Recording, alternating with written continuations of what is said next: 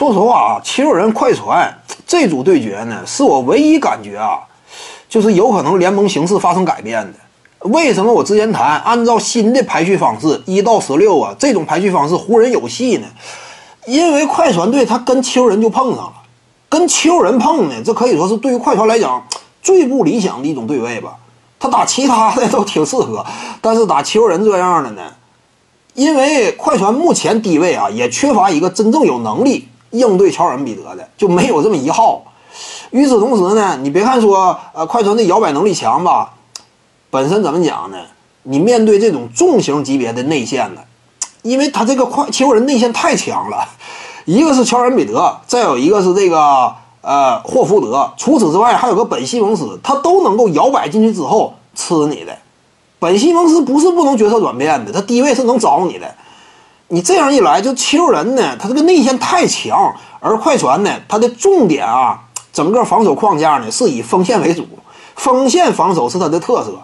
但是内线防守不行嘛，所以七六人真说跟快船提前遭遇的话，湖人队坐山观虎斗非常有利。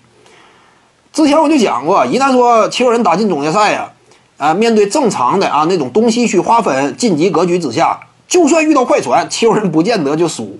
因为七六人内线太猛嘛，这几位内线壮汉正好打你七寸上，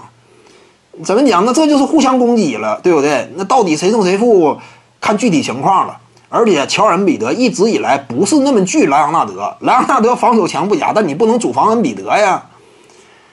你看之前不也是吗？恩比德率领的七六人呢，跟莱昂纳德率领的猛龙大战了七场，最后一回合才决定的胜负嘛，差一点闯进总决赛的就是七六人。说白了，去年呢，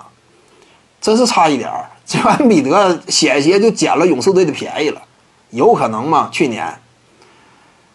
今年呢，如果说按照大排行的方式，一到第十六，七六人跟快船先遭遇的话，快船有可能挺凶险的。就他打七六人不是那么容易，俩人正好就是因为战术就是这样，或者说球队之间的对垒啊，策略层面，双方之间是不是说啊，我攻守两端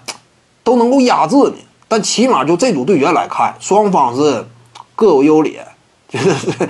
快船队不见得能稳赢的。